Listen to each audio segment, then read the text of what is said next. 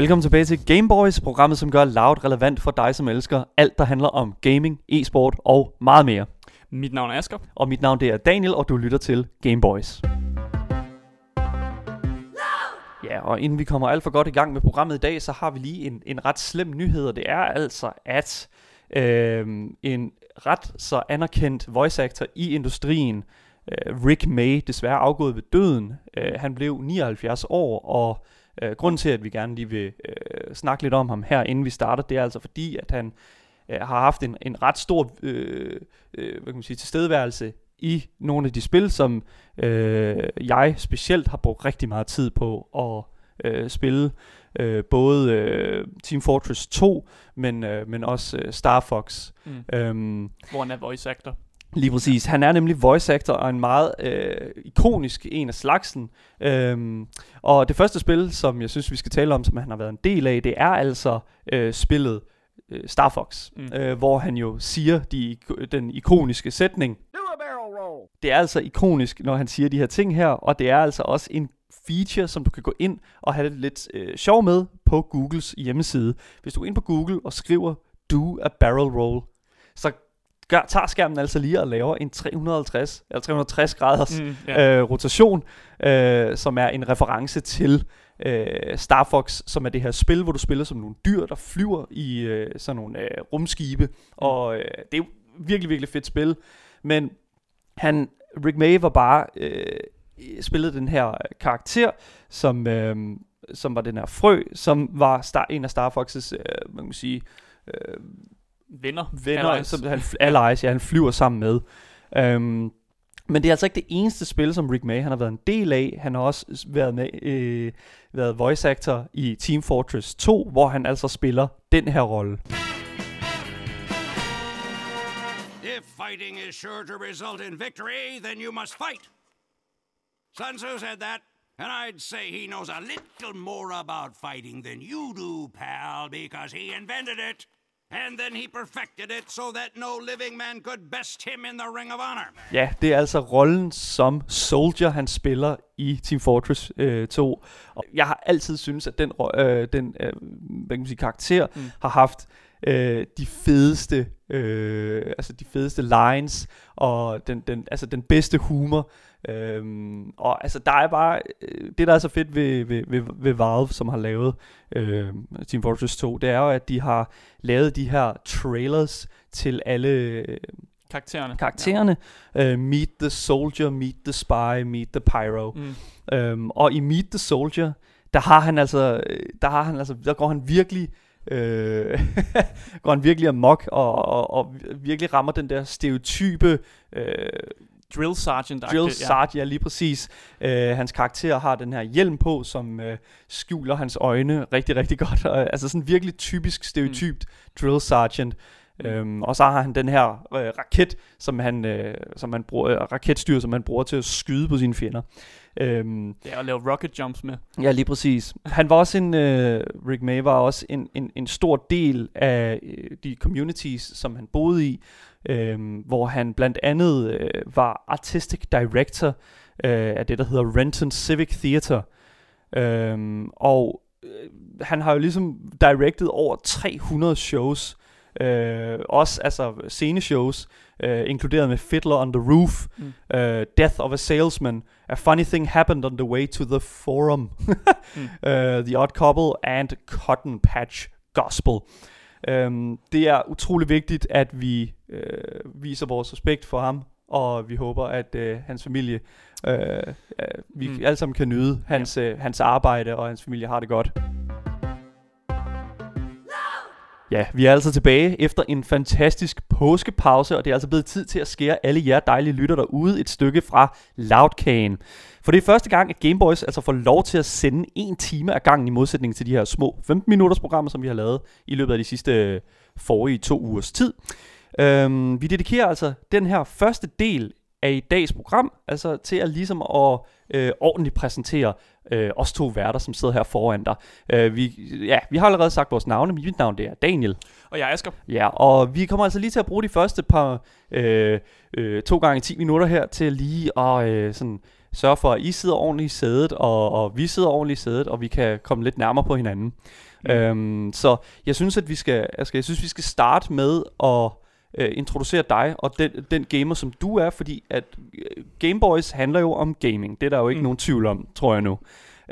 Men vi som værter er jo også gamere, og vi er jo også interesseret i den her kultur. Og jeg tænker, at det er super vigtigt for en lytter at vide helt præcist, hvorfor at du sidder her. Ja, altså nu er Loud jo også en ungdomskanal, så jeg kan jo starte ud med at sige, at jeg er 23 år gammel.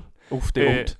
Og lige for det visuelle, så kan jeg også sige, at jeg er 2 meter høj, og jeg er rødhåret, og jeg har lige nu rigtig langt rødt hår. Så man kan godt forestille sig, at det ser lidt mærkeligt ud. Jeg har også briller, og jeg har også spillet ret meget basketball. Men for at komme ind i det gaming-relaterede, så har jeg nogle yndlingsgenre, som jeg har skrevet ned her. Og den første genre, som jeg godt kan lide, det er sådan action-packet spil. Og jeg var rigtig glad for, da vi for eksempel reviewede Doom, fordi at jeg er stor fan af Doom, og faktisk stor fan af de her first-person shooter-spil. Og derfor har jeg så meget respekt for Doom, fordi det ligesom pionerede den her genre, som er first-person shooters, og var fuldstændig overflodglad, da vi fik lov at reviewe det. Ja, fordi du har ligesom... mit indtryk af dig som gamer, det er, at du... din tålmodighed... er tit det, som, ja, lige præcis. Det er tit det, som der holder dig meget tilbage, når det kommer til spil, som du for eksempel ikke er så interesseret i, såsom puzzle games for eksempel. Altså, ja, jeg kunne få lov at rante lang tid om, hvorfor jeg ikke kan lide puzzle games. De pisser mig simpelthen bare af. Ja.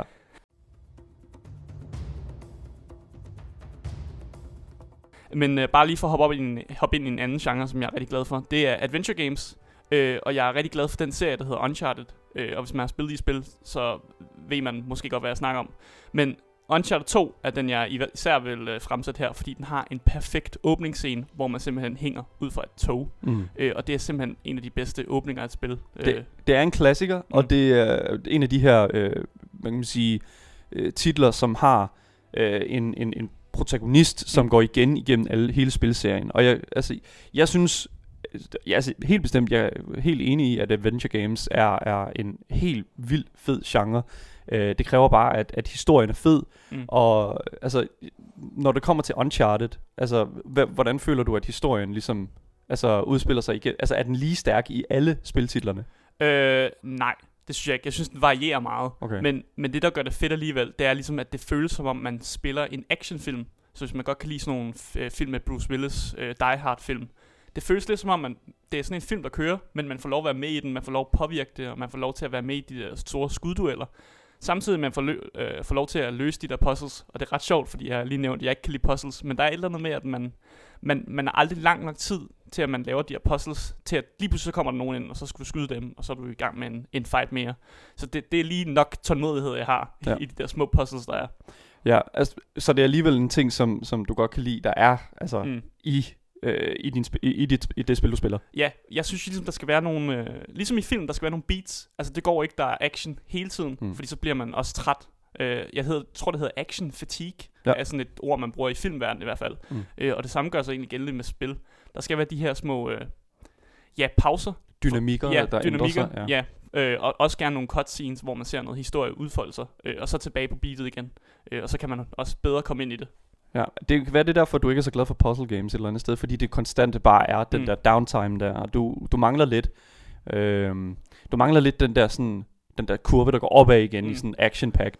Yeah. Vi lavede i forrige uge, der lavede vi et program omkring Gladders, og der talte vi lidt, der lavede du jo lidt research på sådan historien, og du har egentlig lagt Portal-spilserien lidt på hylden, som værende det her puzzlespil.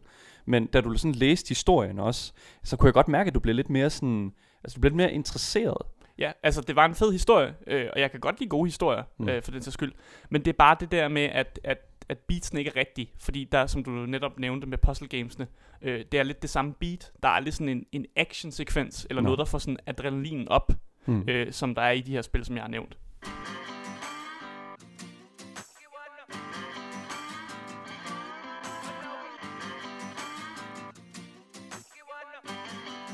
Det næste, jeg har puttet her på listen, det er egentlig bare godt, jeg kan lide first- og third-person shooters, og det binder sig nok lidt mere til, da jeg snakker om actionspil. Og her har jeg nævnt Borderlands som et eksempel, og jeg er vildt glad for Borderlands-serien. Jeg synes, at det er en af de bedste video game series, i my opinion, der er blevet lavet. Og det er fordi, den er så wacky. Og det passer perfekt til sådan min personlighed med, at det er fast-paced, den har meget action, og så har den den her totalt mærkelige, wacky humor, som er sådan lidt tårkrummende en gang imellem. Og det kan jeg også godt være en gang imellem. Så siger jeg nogle lidt tårkrummende ting, så det passer perfekt til min personlighed. Og jeg har også nævnt Red Dead Redemption som et andet af de her eksempler på spil. Og igen, jeg kan bare godt lide at være en cowboy. Ja, det, der er også noget meget appellerende til at sådan og sætte sig i en lovløs karakter et eller andet sted, ikke? Altså det, om du er cowboy, eller om du er altså raider i en kæmpestor verden, der er gået under, eller et eller andet sted, ikke? Altså, jeg kan sagtens følge dig, men det som jeg synes, der, som de her tre, du allerede har nævnt nu, action-packed spil, adventure games, first-person shooters, third-person shooters også, altså Doom, Uncharted, Borderlands. Det er jo meget sådan, AAA games, altså de her spil, som er lavet af store spiludviklere. Og altså, synes du, at det er bedre, hvis det er sådan, at der har været meget mere, altså sådan, altså energi og flere penge, der, altså, som er det, der ligesom definerer en stor spiludvikler? Synes du, at det er mere appellerende til dig, end hvis det er sådan, at vi for eksempel snakker et indie-studie, som har færre ressourcer? Nej, tror jeg, at mit svar bliver på det. Men jeg er også kommet ind i, sådan lately er jeg kommet ind i flere indie games, og her de seneste par år har jeg spillet flere indie games. Og det hænger nok sammen med, at da jeg har spillet alle de her spil, så har det været på PlayStation. Jeg simpelthen har haft en PlayStation og ikke haft en gamercomputer, som jeg har nu. Og derfor har jeg ikke haft mulighed for at spille de her indie games. Fordi problemet med mange af indie games, det er jo, at de ikke kommer ud til konsollerne. Sidste uge der talte vi jo med Andreas, og han talte jo faktisk om det første indie-spil, som han opdagede. Og det var jo Flower, og det kom jo faktisk ud på PlayStation. Ja, man kan snakke også om Journey, og Journey kommer også ud på PlayStation. Ja, lige præcis. Og man kan jo sige på mange måder, så altså, kan man jo sige, at PlayStation-platformen i sig selv har har ikke en lige så, hvad kan man sige, nemt tilgået store, og altså på computeren har du også internettet og alle de her forumer, hvor der sådan at folk kan tale sammen og sådan. Altså det er en rigtig god kommunikationsplatform, hvor at information ligesom bliver delt. Men altså jeg er helt enig. Altså jeg føler virkelig, at det vigtigste i et spil, det er simpelthen hvordan at spillet spiller for dig, altså foran dig, ikke? Altså sådan historiemæssigt og controls og sådan noget. Så om der er blevet lagt mange penge i eller ej, det spiller faktisk ikke en super stor rolle for mig heller.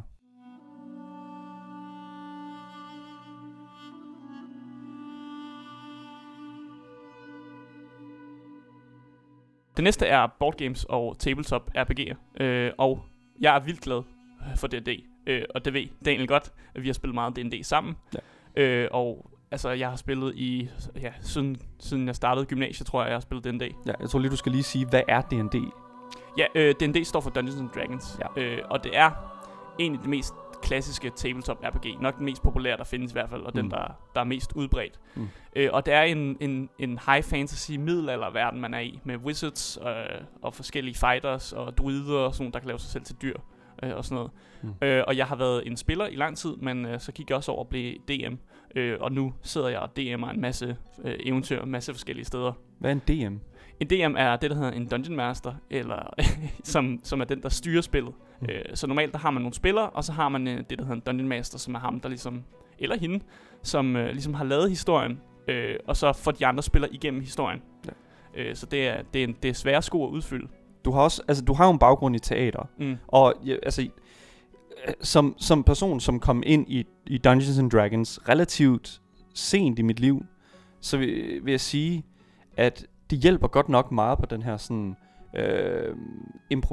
improvisering af i en situation. Altså du bliver meget problemløsende ved at spille det her spil, føler jeg. Og altså, vi kommer senere hen til at, altså senere i vores radiokarriere, nok også til at tale rigtig meget omkring Dungeons & Dragons her på programmet. Men jeg føler, at når vi taler omkring Dungeons & Dragons og det at være DM, altså det er jo og spiller for den sags skyld, du har en situation, hvor at du kan være 100% kreativ med, hvad det er, der sker i et narrativ. Vi talte jo omkring historiedrevne spil, eller adventure games, og altså Jeg synes, at du det er fedt, du siger, at det er det her med, sådan, at man sidder sammen, nogle drenge og en enkelt pige, sådan er det i vores gruppe, og så sidder vi ellers bare og har en herrefed aften, hvor det er sådan, at vi hænger ud sammen, og det ikke handler om andet end at bare at grine, og det er også en fed måde at game på. Ja, lige præcis, fordi man er ligesom ikke hjemme foran computeren, man mødes faktisk i et fysisk rum, og vi har også snakket i et tidligere program om, at jeg er meget ekstrovertet, og på en eller anden måde, så er det en kæmpestor, god kombinering af sådan en ekstrovertet side, samtidig med, at man har lidt den der nørdede gamerside, og så spille D&D, fordi det er sådan, at vi mødes, vi er sammen socialt, men vi spiller stadig et nørdet brætspil.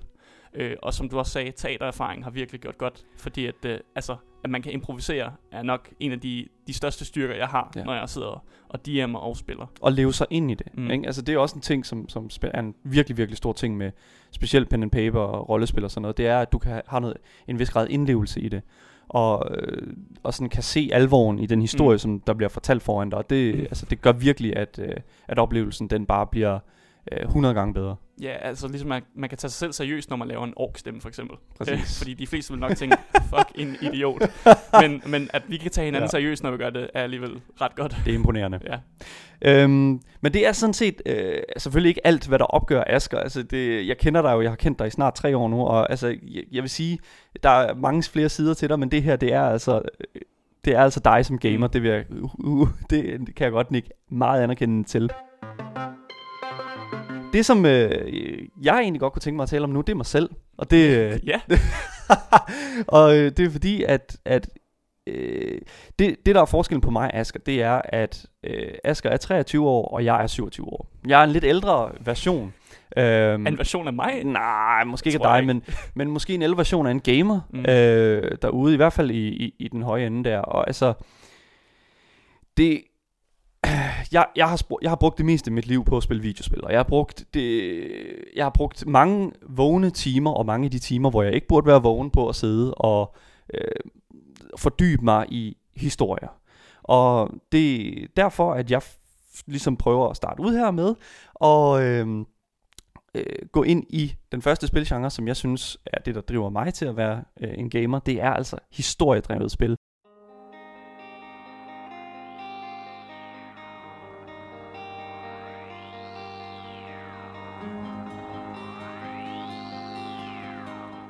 Og jeg føler, at vi kom lidt ind på det i Adventure Games.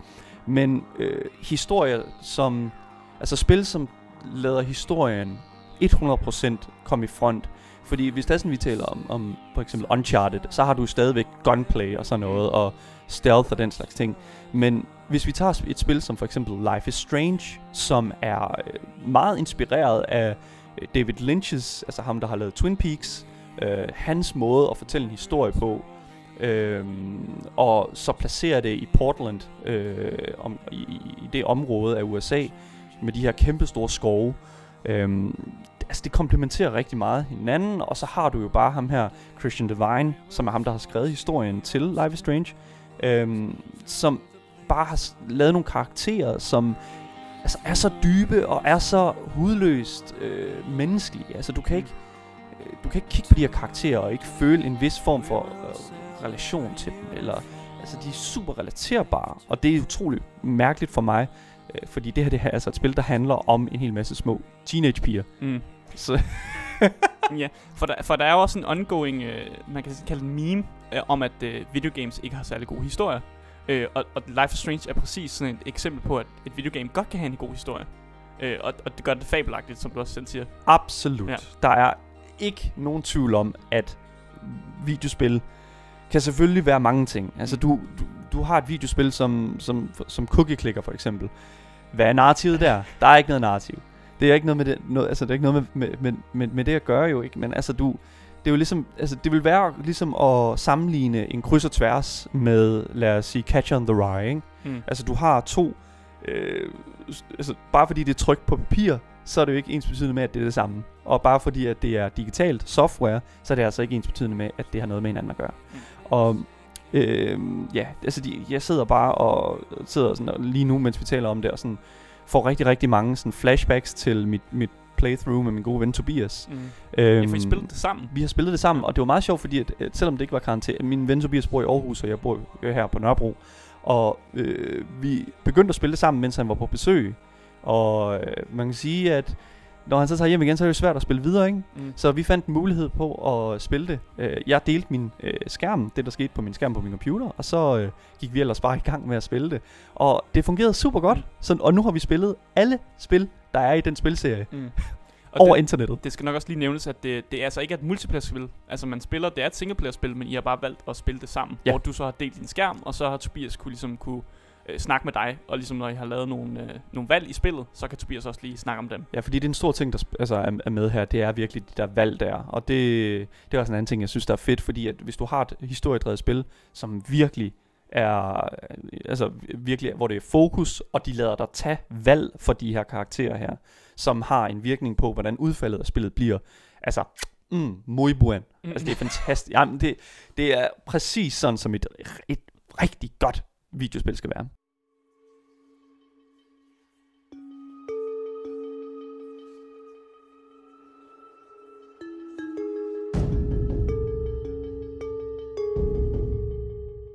Det næste spil, som jeg satte her på, det næste spilgenre, er altså multiplayer sandbox.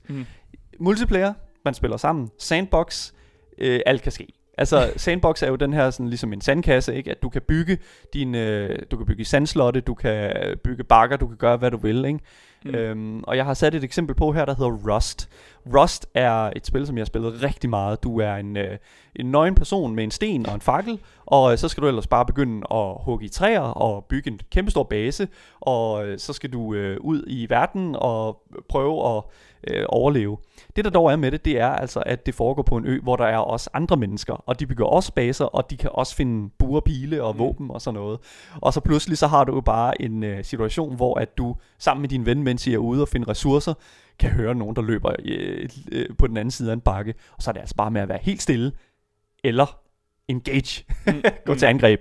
Og jeg ved ikke, altså det er fedt med sådan nogle spil, hvor der er sådan, at spillet tillader dig at gå i en kreativ position, hvor der er sådan, at du kan lave din base og være sådan lidt sådan, der skal være skydehuller i basen, så du kan stå og skyde på folk, der kommer op til den, og altså, ja. Men ligesom en sandkasse, så kan der også komme en bølle forbi og bare sparke dit sandslot ned. Præcis, og det kan man altså også gøre. Man kan nemlig ødelægge hinandens baser ved at bruge bomber og raketstyr og sådan noget, så det kan skyde raketter på hinandens baser. Og det er super fedt. Jeg kunne sidde og tale rigtig meget om Rust, men det vil jeg ikke gøre nu.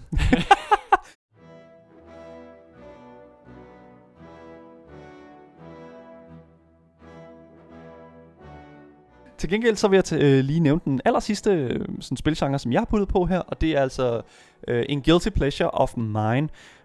Det er altså evighedsspil. Og et evighedsspil, altså det kan jo på en eller anden måde være mange genrer. Cookie Clicker er jo for eksempel et evighedsspil. Men det spil, som jeg har sat på her, det er altså World of Warcraft. Det er lidt cringe, eller hvad skal man sige, altså at sætte World of Warcraft på her. Men jeg kan ikke undgå det. Jeg har spillet World of Warcraft siden 2005. Jeg spillede det... jeg startede ud ganske uvidende om, hvordan man snakker engelsk, og... ja, det var måske lidt voldsomt sagt. men ikke ganske uvidende, men det hjalp mig bestemt med at komme ind i det engelske sprog. Men det introducerede mig også til fantasyverdenen. Jeg læste, altså jeg er ikke den store bog om, jeg har ikke læst Ringenes Herre, jeg har ikke fordybet mig i sådan fantasyverden og sådan rigtigt før, at World of Warcraft kom ud. Og altså jeg må bare sige, at ja, det er et spil, der er i konstant udvikling, og det er faktisk stadig relevant i dag. Altså jeg sidder stadig og spiller det nu, når at jeg har lidt tid til overs, fordi det er et evighedsspil. Det er et spil, du kan blive ved med at tage op igen og igen og gå ud og ind af det efter hvor meget tid du har. Og det skal man give Blizzard, dem der har lavet World of Warcraft. Det skal man give dem. Altså de har sat nemme forstand på at trække os ind igen. Ja, det var altså en præsentation af mig og Asger, de to værter her for det program, du lytter til, Gameboys på Radio Loud. Det vi skal til at snakke om nu, det er ikke så meget langt fra, hvad vi lige har talt om. Det er, vi skal tale om mere World of Warcraft, nemlig fordi vi har en expansion på vej. Og hvad er en expansion? Det er en udvidelse til World of Warcraft grundspillet. Altså hvert, jeg tror det er hvert år eller hvert andet år, så beslutter Blizzard, dem der laver World of Warcraft, sig for at nu skal vi altså have noget nyt at lave. Og det de så har gjort i den her omgang her, det er at de har annonceret en ny expansion, som hedder Shadowlands.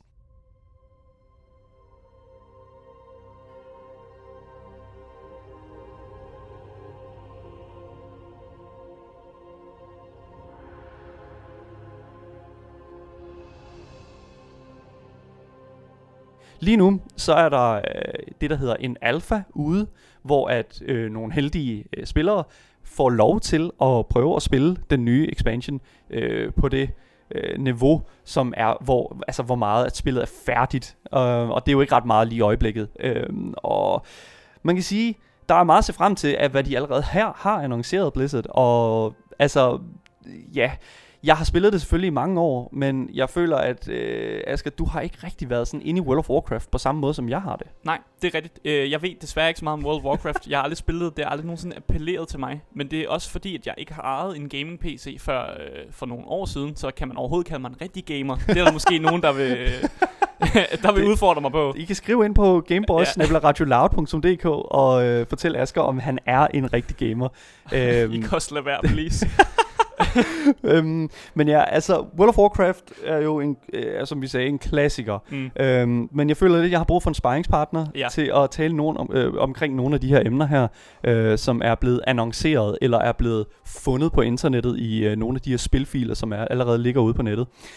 Og til det har jeg inviteret min gode ven Eskil ind i studiet, og så vil jeg over telefonen på grund af karantæne. Men Eskil, kan du høre mig? Det kan jeg. Kan du høre mig? Jeg kan høre dig, Eskil. Velkommen til Gameboys. Tak. Nu skal du høre her. Shadowlands er jo lige blevet annonceret. Det er det. Yes. Hvad er du mest opsat på, at Shadowlands de ændrer ved spillet, som det er nu? Jeg tror, at det, der er vigtigst for mig, er at noget, som Blizzard også har meldt ud, er, at de lytter rigtig meget til det spillerne siger her i løbet af alfa og beta. Fordi mange af de problemer, som der var i den tidligere udvidelse, de var noget, som allerede var blevet sagt i betaen og i alfaen. Men der var aldrig ikke rigtig blevet gjort så meget ved det, så det er jo selvfølgelig et håb om, at de systemer, de laver i det nye, som mange af dem ser meget interessante ud, men at den feedback, de får, hvis der er noget, der ikke fungerer, at de så retter det til, når det kommer ud til os almindelige dødelige, så at sige. Ja, os der ikke sidder og streamer på streamerkanaler foran flere tusind mennesker. Eskil, hvor længe har du spillet World of Warcraft? Det gør næsten ondt, ikke? Jeg startede med at spille dengang, at jeg gik i folkeskole. Jeg tror, det har været sådan noget... Det kom ud tilbage i 2005, tror jeg. Så jeg har nok spillet det siden 2006 eller sådan noget. Ja. Ikke fast. Jeg har stoppet nogle gange og så startet igen. Det er ligesom mig. Hvor gammel er du, Eskil? Jeg er 23. Og altså, har World of Warcraft... Altså, der er jo nogle... Altså, nu siger du har haft de her ind- og ud-tider her, hvor der er sådan, at du ikke har sådan... ikke har spillet spillet. Altså sådan, hvornår er det, du er stoppet med at spille spillet, og hvornår er du begyndt at spille igen? Altså det er primært omkring de gange, hvor der har været en ny udvidelse, som jeg synes virkede spændende, eller hvis jeg har haft nogle kammerater eller venner, der har været sådan, ved du hvad, vi går i gang med at spille WoW igen, så har du ikke lyst til at være med. Og det er meget det, som, altså, som det handler om for mig i hvert fald, når jeg spiller World of Warcraft, det er at komme i de sådan endgame raids og opleve dem, men også rigtig meget få den her hold og venskabsdel af det, som er en rigtig stor del af det, fordi der er en masse ting på nuværende tidspunkt, som jeg ikke synes er så interessante. Der er også en masse ting, jeg synes er mere interessante. Ja. Men ja, de har jo nu annonceret, at de ændrer lidt på, hvordan leveling fungerer i spillet. De har annonceret, at max level det højeste level du kan komme i World of Warcraft, nu bliver ændret fra 120 til 60. Altså det var tilbage, da det, altså max level var tilbage i 2005. Hvad synes du om det her squish, som folk kalder det? Jeg synes det er meget sundt, fordi at på nuværende tidspunkt så skal man spille sig igennem alle de tidligere udvidelser, eller de har ændret det for et år tilbage, tror jeg, om at nogle af dem, der kan man vælge en eller en anden, men man skal stadigvæk igennem sådan flere års indhold for at nå op til der, hvor det ens venner måske er. Yeah. Så det er en meget sund for specielt at have nye spillere, eller give folk mere mulighed for at spille en anden ting, end de plejer, at ligesom ikke behøver at spille igennem alle udvidelserne, i stedet at spille igennem historien for en af udvidelserne. Ja, lige præcis. Der har jo været rigtig meget kritik af World of Warcraft i de senere år, om at de ikke får nogen nye spillere til, og jeg tror måske, at det et eller andet sted ligger ved, at når du spiller igennem som en ny karakter, så er historien meget... altså den røde tråd er all over the place. Altså du starter i en expansion, og så vælger du måske ikke den udvidelse, som kommer efter den udvidelse. Så nu har du pludselig en gråzone af historien, hvor at du simpelthen ikke ved, hvad der er foregået i mellemtiden. Og det gør, at oplevelsen måske en lille smule bliver brækket op. Men det er fandme lang tid siden, jeg har været ny spiller i World of Warcraft. Så altså, det er kun gætværk fra mig. Ja, det er også lang tid siden, jeg har været ny spiller. Det kan være, det er noget, vi skal sætte Asger på, når det udkommer til. Altså, jeg kan udtale, at når I sidder og snakker om World of Warcraft, så er jeg det mest forvirrede menneske i verden. Ja, altså de snakker jo om, at det skulle udkomme til konsol også her om lidt. Og det er ikke engang løgn. Hvad synes du om det, Eskil? Jeg tror, det bliver svært, fordi de har tænkt sig... De har i hvert fald fundet nogle filer, som siger, at den vil understøtte gamepad, men jeg tænker, det bliver svært at have det på et højt niveau, med antallet af evner og magier, man har, og skulle kaste og fyre af og sådan noget.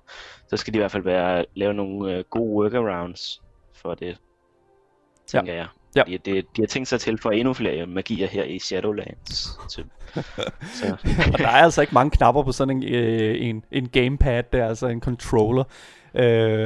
Så det kan godt gå hen og blive en lille smule svært, tror jeg. Et spil, som jeg føler gjorde det rigtig, rigtig godt, det var Dragon Age-spillene, som ligger på Origin, og som EA har lavet. Og... altså det var noget med sådan at holde en knap inde, og så kom der andre spells op på det wheel, hvor at der var spells på førhen, og det kunne de måske implementere. Det er i hvert fald sådan, som jeg tænker, at det ville være en god idé at gøre det, men jeg er ikke Blizzard, og det bliver jeg sgu heller aldrig. En anden ting, som er dukket op her i tiden her, det er, de prøver noget nyt i den her expansion. Det føler jeg lidt, de prøver hver gang, men den her gang her, der føler jeg, at de virkelig har gået ud i i ukendt vande. De implementerer The Tower of the Damned, eller The Maw, nej ikke The Maw. Det hedder i hvert fald Torghast, og det minder om noget, som vi har set før i et andet spil. Eskil, kan du ikke tale lidt om det? Jo, det er jo en...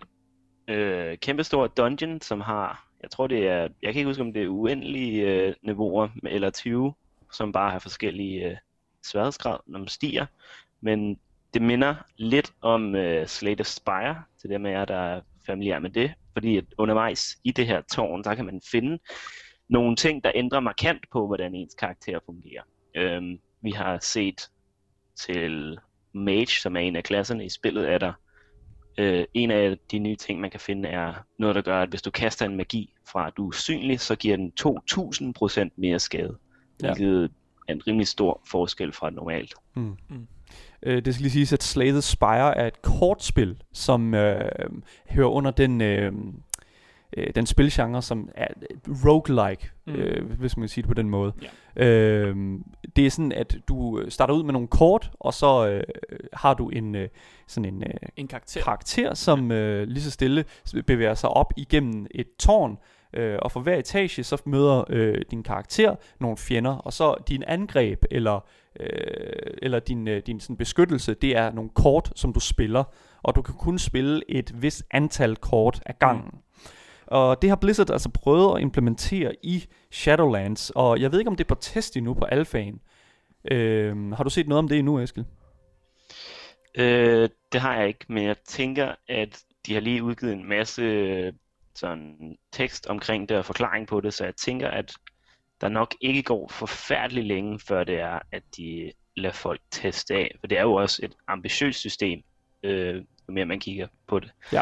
Så det er nok noget af det, der skal testes mest for at se, om hvordan det fungerer, og i så fald hvis det ikke, og hvad der så skal forbedres ved det. Ja, fordi at, i et interview med en af deres Blizzard-spiludviklere, Ian Hassakostas, snakker han meget omkring, at det her, det er altså vanvittigt nye vande for dem. De har ikke rigtig begået sig i den her roguelike genre før. De havde lidt i en tidligere expansion, men aldrig på det her niveau. Og han udtaler sig om, at der er virkelig meget arbejde, der bliver lagt ind i den her game mode, men der er også mange uvisheder omkring, helt præcis som du siger, Eskil, at det er stadig meget uvist, om det er uendeligt, eller om der faktisk er en slutning på den her dungeon, som det jo egentlig er. Og altså, ja, altså det som jeg synes, der er fedt ved Blizzard, det er, at de putter en finger i vandet her, og så tester de det. Og det er jo super fedt, som du siger, Eskil, også, at de lytter jo til feedback i den her omgang her, på en anden måde, som de har gjort førhen. En anden ting, som er dukket op på internettet her nu her, det er altså, at der er andre kosmetiske muligheder til, når du laver en ny karakter. Det, der har været rigtig kontroverst lige i øjeblikket, det er altså, at du kan gøre visse classes mørker i huden. Og det er der nogen, der har det ret skidt med. Eskil, hvad er det, der foregår her? Ja, altså der, dag for dag, så finder de nye ting her i alfaen, så man kan ændre sin karakter til at se anderledes ud. Og en af dem er, at Blood Elves, som også tidligere var High Elves, som det mest er blevet beskrevet som lyse i huden, fordi det var de af en eller anden grund. Elver. De har nu mulighed for at være mørke i huden også. Og det er der nogen, som synes, at det går imod deres lovforestilling. Og det synes jeg et eller andet sted, det er også okay, jeg synes det, men det er et eller andet tidspunkt på dagen, så må man også sige, men det handler også lige meget om, at ja, hvis du gerne vil være en elver af en eller anden hudfarve, så er det da også meget fint, altså. Yeah. Jeg tror, at hvis man går rigtig meget op i World of Warcraft lore, så er man blevet skuffet nok gange til, at en elver, der er lidt mørk i huden, ikke er det største problem. Ja. Altså, Blizzard er desværre meget kendt for, at hvis det er der noget, der ikke lige passer til forhistorien for, hvad det er, der gør World of Warcraft til den verden, den er, så har de det med bare lige at sige, men det er fordi, at de her elver, de distancerede sig fra de andre elver på et tid, og så finder de på noget, ja. Og så er det bare sådan, det er. Ja, men det er jo også deres spil, så de kan jo ligesom tillade sig. De kan gøre, hvad de vil. og det skal de jo bare have lov til. Jeg synes personligt, at alt det her er noget værd pjat. For at være helt ærlig, det er noget værd vrøvl. De skal bare folk være mørke i huden. Ja. De skal have lov til at lave de karakterer, som de har lyst til. Og jeg synes, at folk, der har et problem med det, de gemmer det nok lidt for meget bagved forhistorie og lore, og der er måske nogle andre ting, der ligger under her, uden at klandre nogen for meget. Det hænger jo også sammen med, at når man laver en karakter i et spil, så vil man måske gerne have, at karakteren ligner sig selv. Og det kan jeg også godt genkende, fordi min karakter skal jo altid være rødhåret. Og sådan er det bare. Og det kan man jo godt forstå, ikke? Ja, lige præcis. 100%.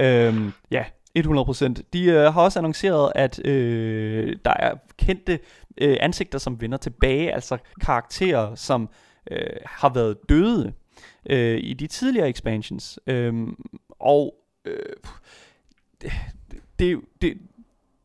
er jo gået lang tid, og der er mange karakterer, som har været igennem møllen, og er blevet slået ihjel af historiens gang. Og der er altså mange af de her kendte ansigter, som nu vender tilbage, fordi at Shadowlands altså finder sted i de dødes rige i World of Warcraft.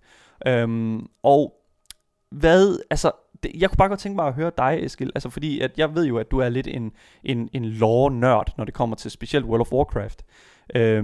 Er der nogle karakterer, som du føler, at vi har brug for at se igen?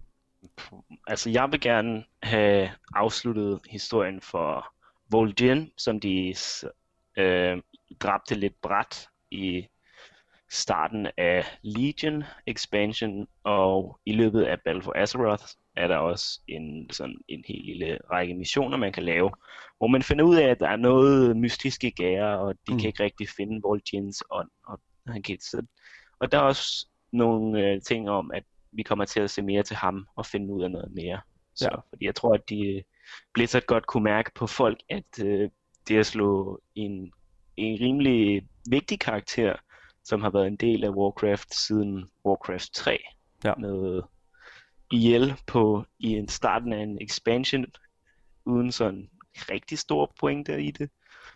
Så du føler lidt, at de har taget den her karakter her, og ja, hvad skal man sige, sådan, altså røvrendt, hvad kan man sige, ham lidt. Altså, de har ikke rigtig vist den respekt for en karakter med så dyb, hvad kan man sige, historie bag sig, som han burde have. Jeg synes i hvert fald personligt, at jeg synes, han altid har været en interessant karakter, og det føles lidt som om, at han blev sådan dræbt for, at når man så havde din måde at drive narrativ i den retning, de gerne ville have det. Og det er også fint nok et eller andet sted, men måden hvorpå det blev gjort. Fordi at det skal siges, at Vol'jin har været notorisk svær at slå ihjel, og han kommer fra en race, som regenererer rigtig meget, og har rigtig svært at slå ihjel også, men han er ekstra svær at slå ihjel. Ja. Og det han dør af, er, at han bliver stukket af en tilfældig dæmon, og så er det forgiftet, og så dør han af det. I starten af en expansion. Ja, så det er en ret ikke så episk måde at dø på for en karakter, der har fyldt en del igennem årene.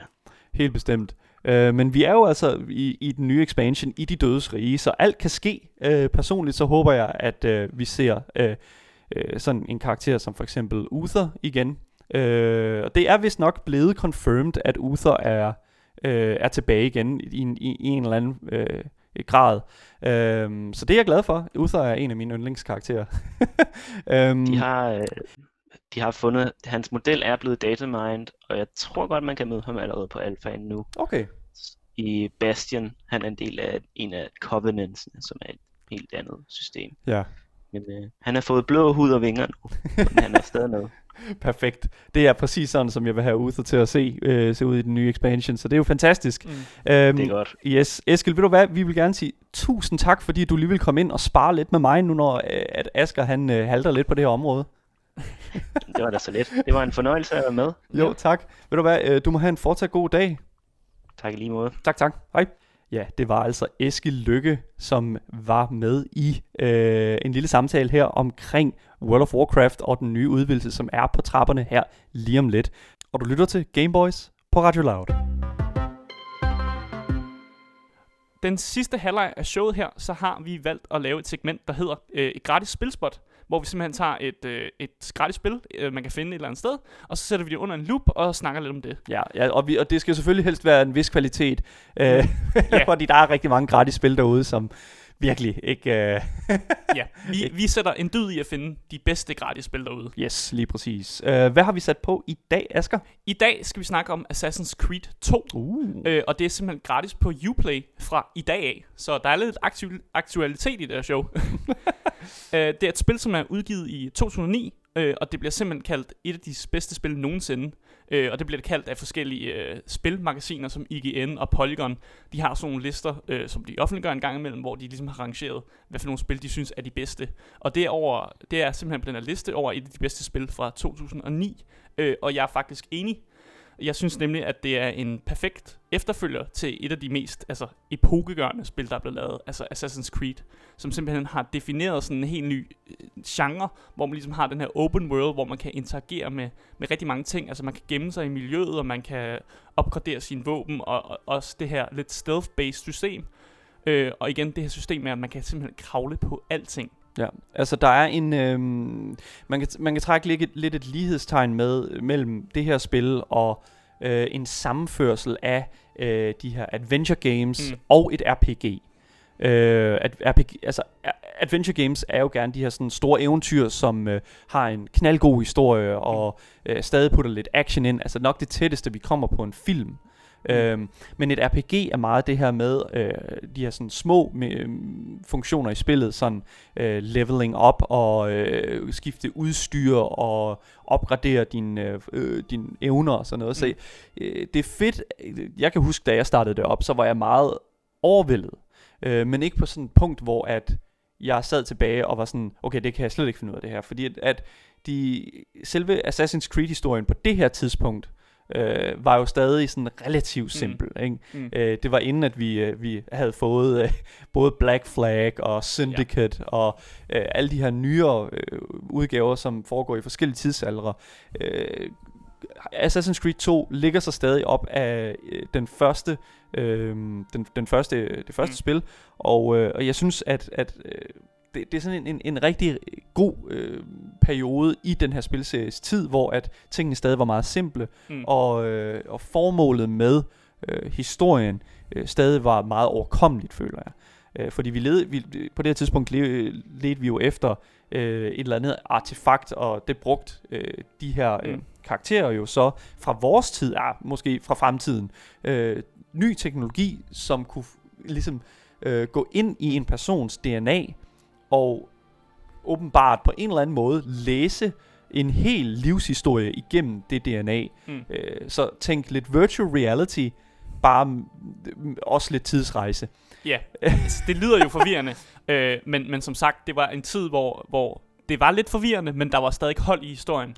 Ja. Og Assassin's Creed-spillene har jo lidt udviklet sig, og lige nu er jeg i hvert fald stået af vognen af, hvad historien handler om. Men da toren kom ud, så var jeg stadig med på vognen. Ja. Og det er jo et spil, hvor man rent faktisk spiller som Desmond Miles, som spiller som en anden person. Ja. Så man går ned i den her karakter, der hedder Desmond Miles minder, for at spille som en karakter, der hedder Ezio Auditore di Firenze. Ja. Og det er jo en af hans forfædre. Ja, præcis. I etteren, der spiller man som Altair, som også er en forfædre, og så i toeren får man en ny forhistorisk person, som man spiller som. Ja. Og det er en enormt god historie. Så god en historie, at man kunne lave en film om det faktisk. Det prøvede de også. Med Michael Fassbender? Og den var ikke så god. Nej, præmissen er jo, vi taler jo om, at de her adventure-spil her, de er meget filmagtige. Men det, der gør den her historie så vellykket, det er, at det er jo gameplayet. Altså, det er jo det her med, at du kan kravle på alting. Det er sindssygt. Jeg tror ikke, der er andre spil, man har set det før at det blev en ting her, og så har andre spil jo også implementeret det. Lige præcis. Og hvis du ligesom prøver at overføre det til en film, så er det altså bare Michael Fassbender, der kravler rundt på en bygning. I'm sorry, men han er god. Jeg kan godt lide Michael Fassbender. Han er virkelig, virkelig god i rollen som Magneto fra X-Men-filmene. Men jeg kan bare... Den er ikke tiltalende, den film der. Men altså... Igen, jeg synes, at når du har sådan et spil her, som Assassin's Creed 2, som har en vis kvalitet, og endda også er et Game of the Year, det er anerkendt som et af de bedste spil, der nogensinde er lavet, og at Uplay, altså Ubisoft, så går ud og simpelthen laver spillet, altså gør spillet gratis for folk. Jeg tror, det er, fordi de gerne vil release et nyt spil, nyt Assassin's Creed. Jeg tror, det er, fordi de gerne vil have folk over på deres platform. Ja, det kan også godt være. Jeg vil bare gerne tro på det sidste. Ja, selvfølgelig. Man vil jo gerne tro på det sidste. Man vil jo gerne tro på, at Ubisoft går ud og laver noget, der er godt. Det har ikke været tilfældet i mange år, desværre. Det sidste gode Assassin's Creed-spil, som der blev lavet, som sådan, hvad kan man sige, den generelle pøbel synes var godt, det var det, der hedder Assassin's Creed Black Flag, som, hvor du påtager dig rollen som en kaptajn på et piratskib. Ja. Super god præmis, og altså følger rigtig, rigtig godt med i sådan, kan man sige, det, der virkede for Assassin's Creed 2. Men jeg tror desværre, at Ubisoft har for travlt med andre ting end deres Assassin's Creed Intellectual Property, eller IP, som det jo også hedder. De pumper i hvert fald bare Assassin's Creed-spil ud som aldrig før. Det gør de, og jeg tvivler stærkt på, at de simpelthen at de formår at producere noget inden for den nærmeste fremtid. Og specielt nu her, hvor der er så mange udviklere, som der træder tilbage og ikke vil annoncere noget nu, for ligesom ikke at dræbe den der hype-boble.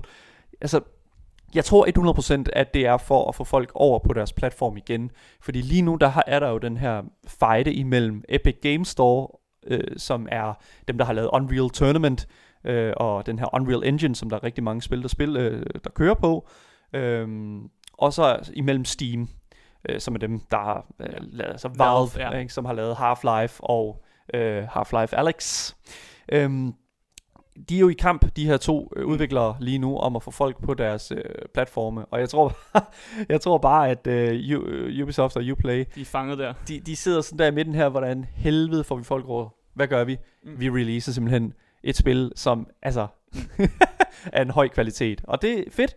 Det er hver eneste gang, at en udvikler gør det her, jamen jeg bliver bare glad, fordi at, også specielt når det er Assassin's Creed 2, fordi det er der altså flere mennesker, der skal spille, kan jeg godt mærke. Ja, og bare lige for at dykke ned i spillet igen, så synes jeg altså også, det er vildt fedt, at man kan se de her historiske personer i spillet.